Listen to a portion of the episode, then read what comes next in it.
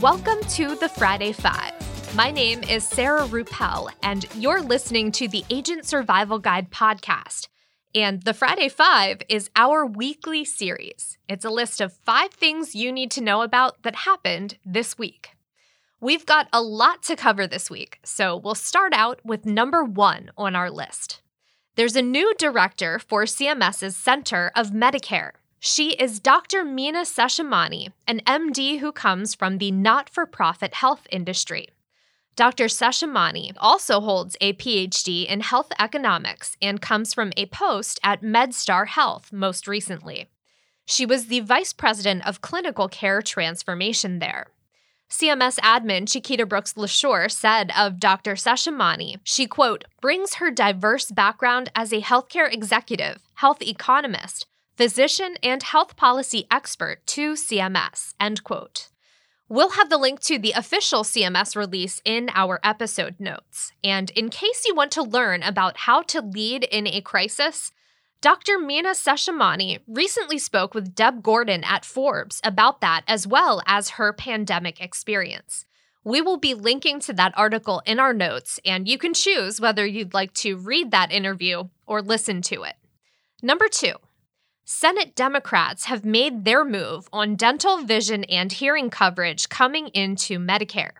It's in the framework of the $3.5 trillion infrastructure bill recently announced that will also address climate change, facilitate new spending on physical infrastructure, among other Democratic initiatives. The bill is a pared down version of the original $6 trillion proposal from late May.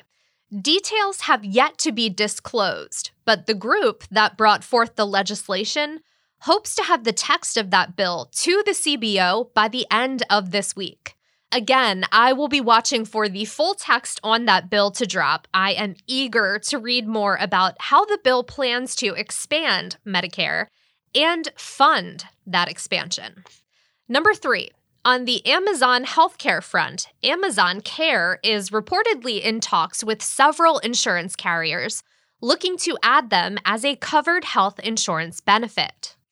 Problem is, Amazon Care is new to the market, so carriers would prefer to use fee for service billing as they and many of us, I'm sure, are curious if Amazon can lower prices. Amazon Care is currently set up as a mobile app and it's not really able to handle fee for service billing. So, Amazon is seeking value based arrangements where plans pay based on the quality of care and care outcomes. Amazon Care is so far only available to Amazon employees right now, but the company has made it clear that it has an interest in the space. If it seems like Amazon is dabbling here and there, that seems to be the strategy right now. They're dipping their toes, trying to see where and how they'll fit into the industry and what they can really do to lower cost in the healthcare space. Number four, another week and we're still talking about inflation. All eyes are currently on the economy. I don't think the Fed has ever felt so seen. You've got media outlets hanging on every word of their meetings and subsequent media appearances. This week, the Fed reported on June numbers, and the Consumer Price Index rose 5.4% in June. Economists were expecting a 5% increase, so the added 0.4% is the largest jump we've seen since right before the financial crisis in 2008. And then if you take out food and energy, it's more of a 4.5% increase, and that is the largest such increase since September of 1991. The estimate for this measure was at a 3.8% increase. So far, Inflation is still with us, and the Fed has previously reported that they expected this through the end of the year and into next year. A lot of the talk in the article I saw this week really hinged on the word transitory. That had previously been used to describe how long this level of inflated prices might last.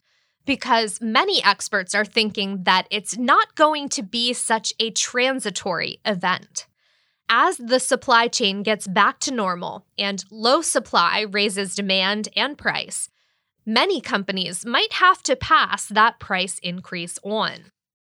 Goldman Sachs put it this way quote, in the face of rising input costs, companies have been defending margins by raising prices and passing higher input costs to their customers.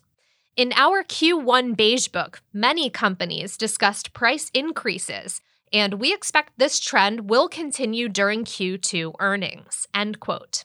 One industry expert, BlackRock CEO Larry Fink, thinks we might be seeing a higher inflation rate as the economy takes time to recover from the effects of the pandemic. In recent comments to Reuters, he said that if that were true, he thinks the Fed would have to change policy. As inflation continues to persist and rise, more industry experts are starting to think the Fed will have to intervene sooner than they have previously stated they would. Futures markets are looking at a rate increase at the end of 2022 rather than the beginning of 2023, as previously stated by the Fed.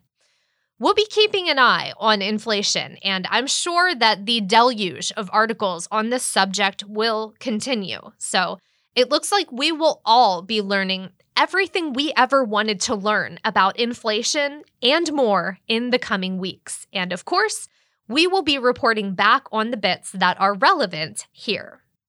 Number five, if all this talk of inflation and the semi post pandemic state we are all in right now is making it hard for you to sleep, I completely understand, and I recently came across an article that might help. I don't have trouble falling asleep, but I do have trouble staying asleep. And depending on the dream I wake up from, well, it takes time to get back to sleep. So, two of the most common factors that affect the ability to sleep stress and anxiety. Check and check. I've got both of those. Many of us do. There are a few things that contribute to a poor night's sleep. Drinking alcohol during the evening is one. As your body metabolizes the alcohol in your system, it can often make you wake up while that's happening. Caffeine can do the same thing. 2 p.m. is a good cutoff time for caffeine, as that gives your body enough time to process it and get it out of your system for a good night's sleep. And then just liquid in general. Drinking too much liquid prior to going to bed will likely make you wake up in the middle of the night to run to the restroom. These are just some of the triggers that you can control that cause you to wake up in the middle of the night. But what can you do to get back to sleep? Don't go on your phone, and I am very guilty of that. It doesn't help. Not only can you get sucked into a good article, article after good article, the blue light from the screen is detrimental to your sleep schedule. And you also don't want to look at the clock. Try to relax. Start listing things in your mind, something mundane that will get your mind off of the fact that you really ought to be getting back to sleep. Try a breathing exercise. Add in counting.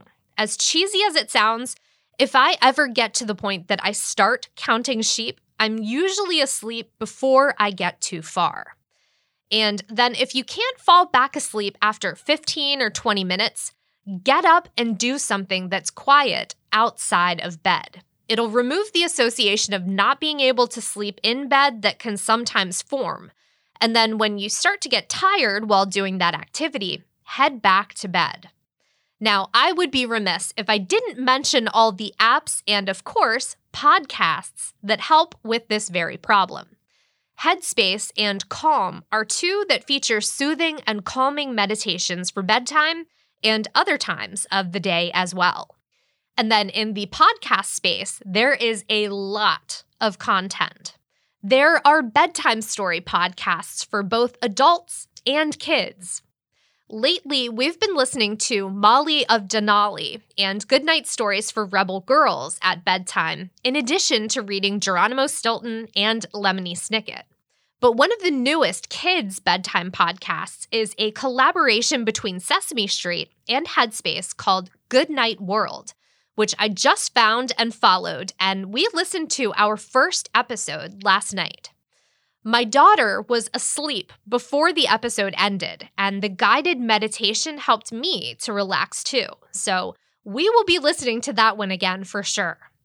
But there are also shows like Nothing Much Happens, mindless content read in a monotone voice with the sole focus on relaxing and boring you to sleep, essentially. Sleep is so essential, and if lack of sleep is a prolonged issue for you, I would encourage you to reach out to a sleep specialist to find out what's going on. As I've gotten older, I've learned that I need at least eight hours a night, and I don't feel bad about taking that time for myself anymore, but I certainly used to. We will have the links to all of those sleep resources we mentioned, along with all the other items we mentioned in this episode, in our notes, so be sure to check those out. As you're doing that, I would love it if you took the time to follow our podcast wherever it is you're listening right now. It's as easy as tapping on the little button that says follow or subscribe. It's completely free to do that. We love it when we get that notification that says we have new followers and subscribers. So, for all of you who have done that, thank you so much. We really appreciate your support. I hope you have a great weekend. Stay healthy and stay safe out there, and we will see you next week. The Agent Survival Guide podcast is a production of Ritter Insurance Marketing. This episode was written and produced by me, Sarah Ruppel. Script editing by Brianna Lowe. Artwork by Nick Smith.